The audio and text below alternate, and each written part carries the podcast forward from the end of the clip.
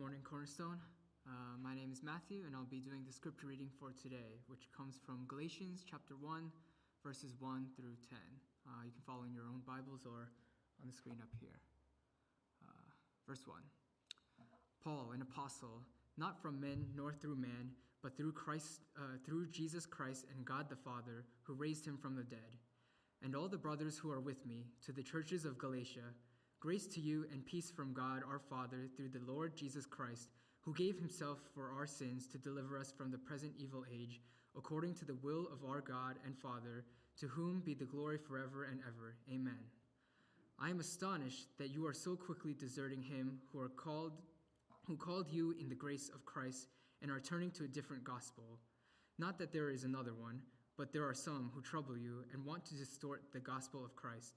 But even if we or an angel from heaven should preach to you a gospel contrary to the one we preach to you, let him be accursed.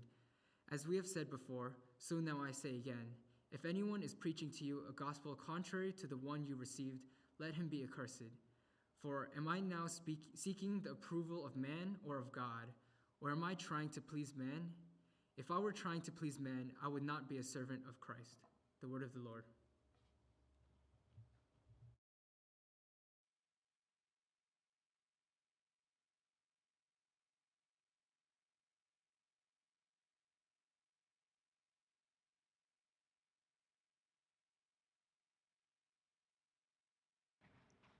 So today is our first in a series of messages that we're going to be going through this letter in the New Testament called Galatians. And the message of Galatians, uh, I've chose this book because it's very relevant for us today, as is the scriptures in total.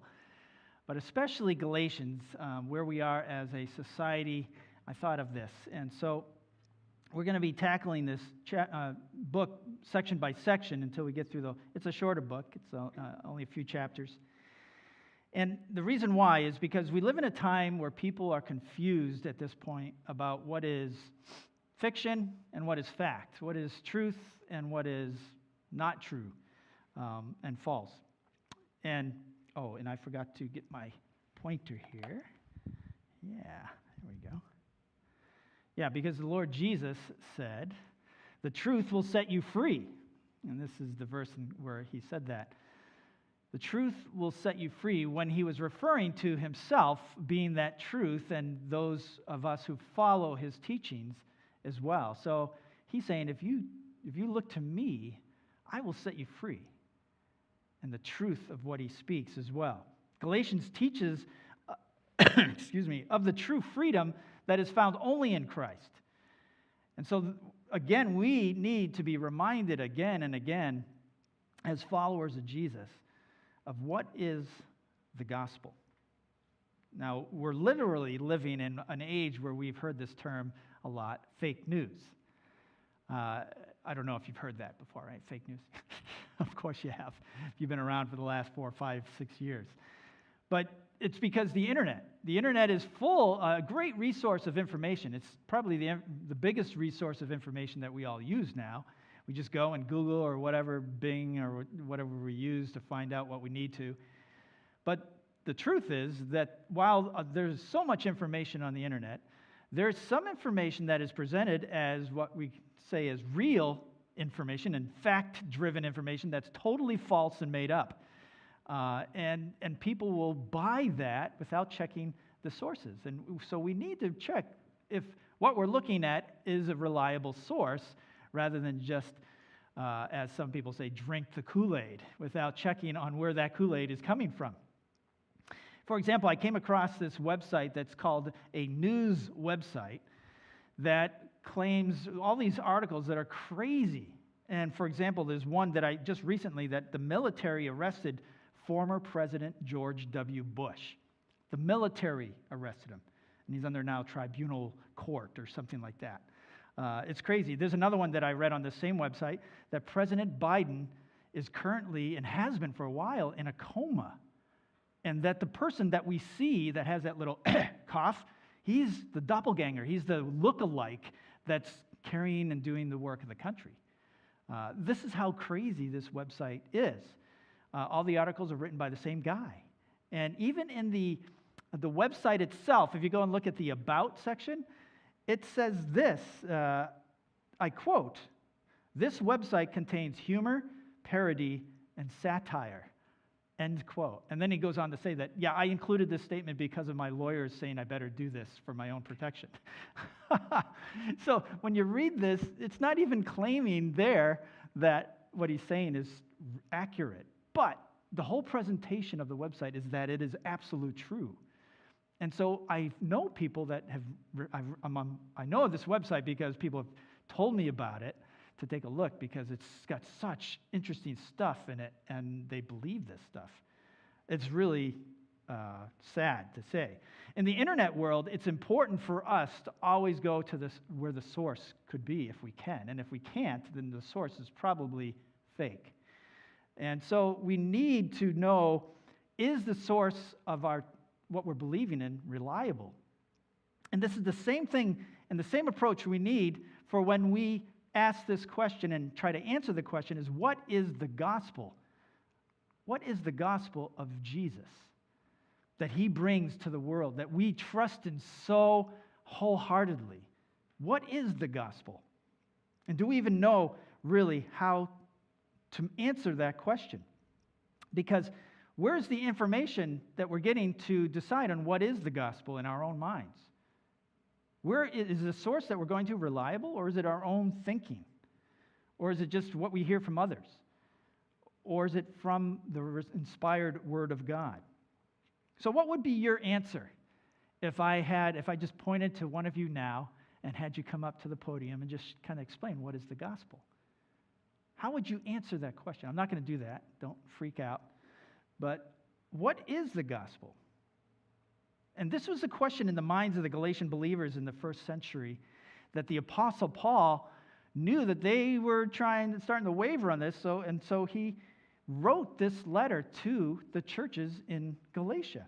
And we'll be studying this letter because it answers this very important question in many different ways. What is the gospel? So let me give you first a little historical background about this letter since we're just jumping into it today.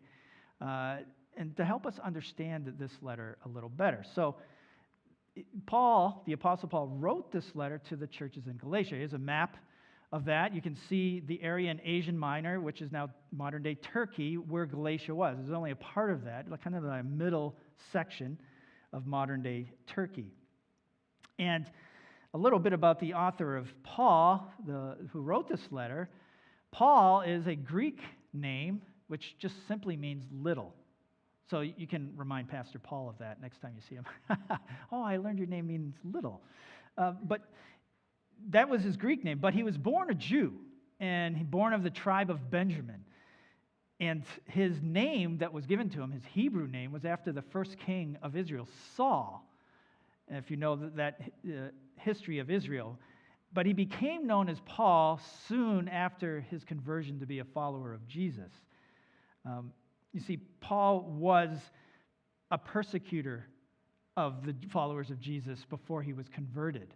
And he had this dramatic conversion um, experience that moved him from being a persecutor to a follower of Jesus. And you can read about it's mentioned later in this letter, but also de- in detail in Acts chapter 9 if you're interested in this conversion story. And Paul was called by God to preach to the Gentiles specifically. That just means anybody who's not a Jew. So he's called to preach to the Gentiles, or in that day, a lot of them spoke Greek. So that's why he chose the name Paul instead of Saul. And then he went on this journey to this province of Galatia. And, to, and he planted the churches there or formed churches as he preached the gospel message of Jesus to the people there, the Gentiles. And he did this with a brother named Barnabas. And both of Paul and Barnabas, at this point, when he did that, they were kind of some uh, prominent leaders in the early church. So Galatians was probably, uh, the scholars estimate, around 49 that was written, 49 AD. So if you think about it, Jesus' resurrection or crucifixion happened, people guess, around 30 AD. Maybe a little earlier, maybe a little later, probably a little earlier, maybe, who knows. But so 49 AD roughly, that's only about less than 20 years after Jesus' death and resurrection. And so this was Paul's first missionary journey before, it was written uh, after his first missionary journey, and then before the uh, council in Jerusalem in Acts chapter 15, if you're familiar with some New Testament history. Yeah, so what's ideal about the Galatians is it's one of the earliest written New Testament documents that we can know. So this writing is happening early in the history of the church forming after the resurrection of Christ. So it really gives us some insight into the state of the church at that time. Ten years ago, the Gallup News Service reported the following that about 70%, 77% of Americans identify themselves as Christians. 77%. That's 10 years ago, 2012. Uh, 18% of Americans identified themselves with no religious identity. But last year, there was another survey done by the Pew Research Center. And if you look at this graph, now, as of last year, only 63% of adults identify themselves as Christians, and 29% identify themselves as uh, what was commonly known as nones or atheists, agnostics, nothing in particular, when they were asked about their religious identity. The fact is that those who identify themselves as Christians has dropped significantly in the 10 year, last 10 years. And why is that? Why? Well, there's a lot of possible reasons of why, and there are probably a lot of variables into that. But one big reason I portray, uh, put out there is because the church, who is us, who follow Jesus, don't really have a clear idea of what the gospel is. And we're not communicating that as well to the people that don't follow Jesus. Because face it, we too often buy into a version of the gospel that is distorted, is not true, for whatever reason. And it's constant process for you and me who follow Jesus to keep getting it right. Because we often will stray. Every time you and I stray into sin, it's because we have not accepted or followed the gospel of Christ in some way. And so we've been led astray in that, in that moment. And, and these things come up in the evidence of our everyday lives. Things that are so common to all of us in one way or another, like anxiety. Why we are so anxious is another, it's because we're, in a sense, at that moment holding on to something that is not the gospel of Christ. Or fear, or workaholism, or addiction, or just simple laziness, right? Um, all indicate this struggle in our hearts and mind to accept and live by the tremendous good news of the gospel of Jesus Christ. It, it affects and is meant to transform our everyday lives to have one of peace and hope.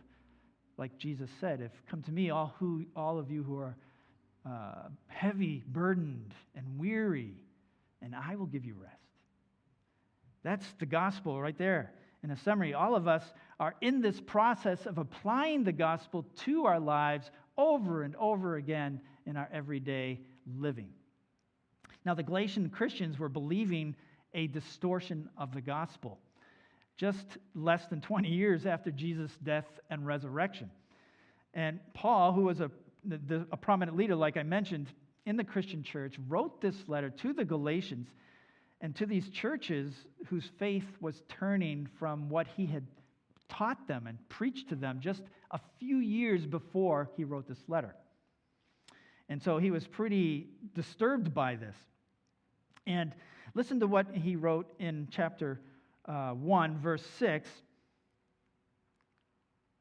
He says there, I am astonished that you are so quickly deserting the one who called you to live in the grace of Christ and are turning to a different gospel, which is really no gospel at all. He is so astonished because the people that he just had taught years before are quickly getting off track and following something other than what he had taught them. They were adding things to the gospel. And Paul was very concerned because any other gospel or anything that is added to the gospel of Jesus Christ is really no gospel at all. So we could put it this way the gospel plus anything equals no gospel at all. Nothing at all. It's not good news anymore. It's because we've added some burden to this. But these believers did not realize that, and they were turning to something other than the gospel. And they weren't even aware of it, really. And I see this today as well. One reason why I chose this, this text for us, and I need this message as well. Don't think I'm above uh, strain from the gospel, because every time we sin, we are, in a sense, taking a step uh, away from the gospel of Christ, that truth. And for example, one sign of a distorted gospel acceptance that I see is this belief or this thinking, this way of thinking that when we look at our brothers and sisters in Christ or other people, that we, we start to label them or even ourselves as, oh, they're a good Christian or they're a bad Christian. Or maybe we don't say bad Christian, we say, they're not so good Christian, right? If we start thinking this way, we are starting to buy into a distortion of the gospel truth. Because what is a good Christian? How do we define that in our minds? We usually would define it, I can tell you because I think this way at times too, I catch myself, is that they're a good Christian based on if they are in some way serving regularly, faithfully, or if they're going to Sunday worship regularly, you know, consistently, or if they go to a Bible class on Sundays, like a Sunday school or the youth classes, or they're doing their regular daily devotions, reading their Bible regularly, and all these things, right? We are basing this, if they're a good Christian, based on uh, solely based and defined on what they do, and not at all on what Jesus did. The gospel is we are only good because of what Jesus did, not, not because of what we do. And so you can see it's already, we're adding it in, like, oh, they're good if they do this and this and this and this and this. We're getting to be a lot like the Pharisees, which Jesus condemned. And so we've added something to the gospel if we start to think this way. And that was the problem with the faith of the Galatians. They were not firm in their understanding of what the gospel of Jesus Christ was. And they were easily led then to believe something else. And so Paul wrote this letter to address this after his first missionary journey to Galatia. Because you see, after he had left, some Jewish believers, they, they claimed to be followers of Jesus, they came as well and taught the Galatians that, yes, Jesus is Savior, but, and that's the big but, right? But you need to be a Jew first before you can be saved in Christ Jesus. In a sense, guys, most Gentiles did not practice circumcision. I mean, you think about it, guys. Why would you ever do that, right? But in the thing, they didn't. So they say, no, you need to be circumcised to become Jewish, and then you can, you know, be uh, underneath the grace of God in Jesus Christ. Or you got to follow the dietary laws of the Jewish people, like in the Old Testament. And you have to do this and that. And in a sense, you're not good unless you do this and this and this and this. And then you can be saved. And so they started to add all these things. And this was not what Paul preached to the Galatians. We get a little summary of what he preached uh, in our chapter, this text in the first 10 verses, in verses 3 through 5. Look what he says there. Paul writes there Grace and peace to you from God our Father and the Lord Jesus Christ, who gave himself for our sins. Here is the summary who gave himself for our sins to rescue us from the present evil age, according to the will of our God and Father, to whom be glory forever and ever. Amen. He didn't say anything there, right, about becoming Jewish or anything. And then we have even a more complete record of what Paul preached to the different churches around, but it's in another letter, 1 Corinthians chapter 15. Look what Paul wrote there. He said, Now, brothers and sisters, I want to remind you of the gospel I preached to you, which you received, on which you have taken your stand. By this gospel you were saved, if you hold firmly to the word I preached to you. Otherwise, you have believed in vain. For what I received, I passed on to you as of first importance that Christ died for our sins, according to the Scriptures, that he was buried, that he was raised on the third day, according to the Scriptures and that he appeared to Cephas, which is Peter, and then to the twelve. And after that, he appeared to more than 500 of the brothers and sisters at the same time, most of whom are still living, though some have fallen asleep. Then he appeared to James, then to all the apostles, and last of all, he appeared to me also as to one abnormally born. Summary right there. And then the, the verse that we know, if we've been raised in church or you've seen signs at football games, John 3:16. That is a great summary of the gospel and this is so important because Jesus himself said these words, "For God so loved the world that he gave his one and only son, and whoever believes in him will not perish but have eternal life." Very short summary, but there it is, the gospel. But the gospel message had been distorted somehow with these Jewish believers coming, as I said. And so Paul writes then in verses 7 through 9 in our text Evidently, some people are throwing you into confusion and are trying to pervert the gospel of Christ. But even if we or an angel from heaven should preach a gospel other than the one we preach to you, let them be under God's curse. This is the NIV version. And as we have already said, so now I say again. It's like saying, okay, if you didn't hear me the first time, let me say it again. If anybody is preaching to you a gospel other than what you have accepted, than what you accepted, then let them be under God's curse. That's Strong's words, right? We don't usually talk to each other that way, right? I mean, I hope you don't, unless it's necessary. But, you know, it, these are really strong words. It reminds me, uh, there was a guy of this scene where there's this guy working on his car in his garage. And he was the type of guy that you did not disturb when he's working on a project. You just don't do that because he, anyway, his family knew. You don't disturb him, otherwise, you're going to be in big trouble. And so his wife came out to the garage and then stood quietly next to the car and just waited for a few minutes, you know, for the right moment to say something to him.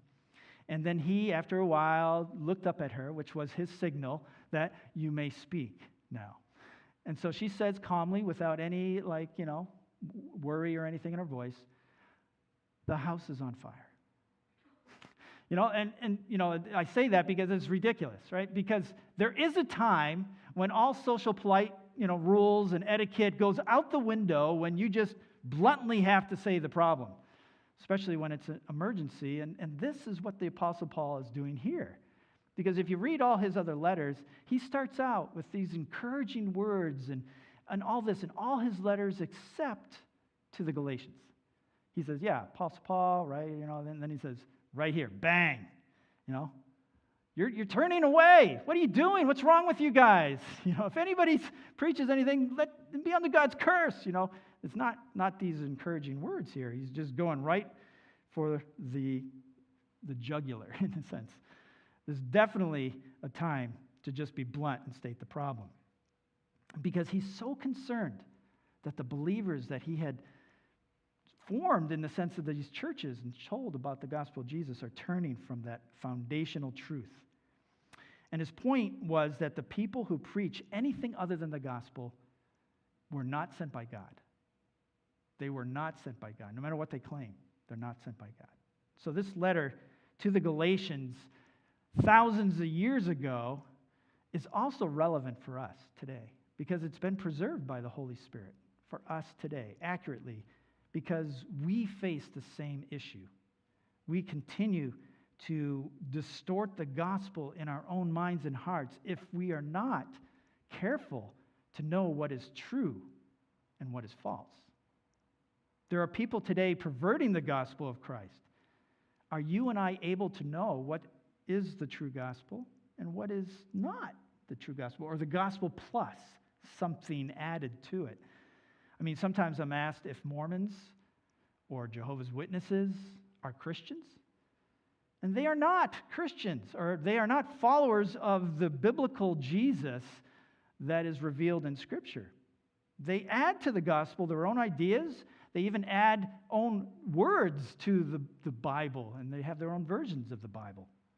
If they come to your house today and presented their message, would you be able to distinguish what is true and what is false if you are familiar with the truth of the gospel. The Barna Research Group made the following statement in a poll they took quote christians jews Muslims, Buddhists, and others all pray to the same God, even though they use different names for that God. End quote. And then the respondents were asked to see if they agree strongly with this, agree somewhat, disagree somewhat, disagree strongly. And uh, here's the results of that 30% who, this is the results of those who claimed and identified themselves as born again Christians. So, Christians, right? 30% agreed strongly with this statement. And then 18% agreed somewhat. And 12%, you know, they must have given an option like out of those four, and then I just don't know. And they chose that. Um, so that if you total these up, that's 60% of those who claim to be Christians did not be able to distinguish what is true and false in their own mind. Uh, this is sad because Jesus himself said in John 17, 3, Now this is eternal life. They may know you, the only true God, and Jesus Christ, whom you have sent. When we learn about and know Jesus personally through faith in him, then we have a relationship and begin to know experientially and in our minds and hearts the one and only true God, the living creator, redeemer of all mankind. And this is not the God of Jehovah's Witnesses, even though they do believe in a Jesus of their own definition. And it's not the God of the Mormons because they also have a Jesus in their, you know, their teachings, but it's not according to the, what the scriptures reveal. Uh, don't be, you know, don't be scammed by them in that sense. Uh, you know, uh, I like to use this illustration of a pastor, uh, how he explained um, truth and what is false to his baptism class. Every time he had a baptism class, uh, the first class, he would start with this big jar of beans, and he'd put it out, and he'd say, "Okay," uh, and you know, you have some maybe some middle schoolers sometimes, and some older people, all mixed up in his class. And he's like, okay, I want you to guess how many beans in the jar. And so, you know, he'd write their name down on the chalkboard and he'd write down the guess of each person next to their name. And then, after that, after he finished that list, he says, okay, now just let me know. Uh, we're going to put down what is your favorite song? So then they all told him his favorite, their favorite song, and he made another list. And then he revealed the number of act, the actual number of beans. And of course, then everybody was looking on the list to see which one who got the closest uh, guess to the actual number, which one was right, uh, or at least closest to what was right. And so then, you know, yeah, they pat the person on the back like, wow, you know, I got closest. But then the pastor would say, looking at the other list, he says, okay, now that we know which one, uh, the right number for the beans, which favorite song is the right favorite song? And then, you know, the students protest and say, wait, they can't do that because, you know, favorite song is just a matter of taste. It's not, there's no right favorite song. It's just your favorite is my favorite, different, and so cool, that's okay. And then the pastor says, exactly. So when you choose your faith, is it like the determining the number of beans, or is it like picking your favorite song? And most of the students would always reply, well, it's like picking your favorite song. And that's the distortion that we all bear in our society is that we, we think like, oh, well, I can, you know, I have faith in what I believe and what you believe, and that's okay, you know, because it's, it's you know, it's like choosing a favorite song. It's like our, our own taste. But there is absolute truth. And if you don't follow the absolute truth, who is Jesus, he said, I am the truth, right? The way, the truth, the life. If you don't follow him, then you're wrong. So it's like choosing the beans, what number of beans there are. That's what Christ's message is so radical. You either follow him or you're just going to go your own way and end up with everybody else who's going to go, who chooses against him. This is the perversion of the gospel message right now. If we think that we can just make up what we want and then just follow it, but we'll reap the consequences because we will have anxiety and despair and things like that because whatever we are following will never give us the ultimate satisfaction and meaning that Christ only can give. So, the challenge for us today is to identify when we begin to live in a, distort, in a distorted sense of the gospel. Um, the true gospel is revealed in the Bible, written in God's inspired word. So the more we know of the scriptures gradually, and it's a process, the more we know what the truth is. So the key is we need to somehow continue to ground ourselves in the truth. And we will only then, by knowing the written word of God, be able to know the living word of God, who is Jesus Christ. So the way we can do this is get involved in a community that studies the word or talks about the word or tries to apply the word. And that's what our life groups are all about. So I'd encourage you, if you're not involved in a fellowship already, join a life group. And by the way, we have this week as well before life groups start next week. So use this week. I mean, even right now, during the sermon, pull out your phone, I don't care, your tablet, whatever. Sign up for a life group on our website. It's okay. It'd be a good thing. Or join one of our Sunday classes for adults or youth. Um, we love, when we love someone, don't we want to know them more? And we do whatever it takes to know them more, spend time with them. And it's the same. If we, want to, if we really claim to love Christ Jesus, then we want to know him more. If we don't really want to know him more, then don't fool yourself. You don't love Jesus. No, you might like the idea of Jesus and what he can do for you, but you don't love him if you're not desiring to spend time with him. And so, you know, therefore commit to try to just take that time to read his word, to pray, those things. These things are not going to make you a good Christian. They're just going to make you, in a sense, know him more, the one that hopefully you love. And, and the Lord Christ will then transform us. And we will be able to better identify when we get off track and start to distort the gospel in our minds and our hearts to something else. Start small. If you're not have that uh, habit now, start small, just a few minutes. Like maybe when you start your day, even if you get up super late or whatever. But when you start your day and you're drinking something or eating something at the beginning of your day, just look at a verse. Uh, I, I, can suggest these. Uh, the BibleGateway.com is a website you can visit if you're on your computer, or the YouVersion Bible app is something you can download for your mobile device, tablet or phone. Both of these provide a daily verse, and you can just click on it, look at it. It'll pull up the daily verse right there while you're eating, drinking. Read that verse, and just think about the truth that that verse states and what it means for your heart and for your day. That would be a start to get God's word into you every day. If you want to read more, there's a group of us going through a Bible reading plan that's a chapter a day. Uh, it's not that much, but it's, it's good, it's regular, and uh, it's good to do it with people so you can talk about it. And so you can, if you're interested in that, you can talk to me, and it's really easy to join up. It's actually using the YouVersion Bible app. There's a whole bunch of reading plans, and we're using one of those. You see, the more we can know the Word of God, the more we will know the Word of God, which is Jesus. And then we will be able to know when we're straying from the gospel. The question to each of us today from this text is Is there evidence in our lives that we may be turning from the gospel or we don't really understand the gospel of Christ? Is there evidence that we're turning away? And if so, what is the distorted belief that is turning us away in the root of our hearts? We're going to talk a lot more about this as we go through Galatians because uh, it de- continues to deal with this. And so I look forward to that. Well, let's, let's pray together. Lord God, we thank you for your truth and the challenge of it.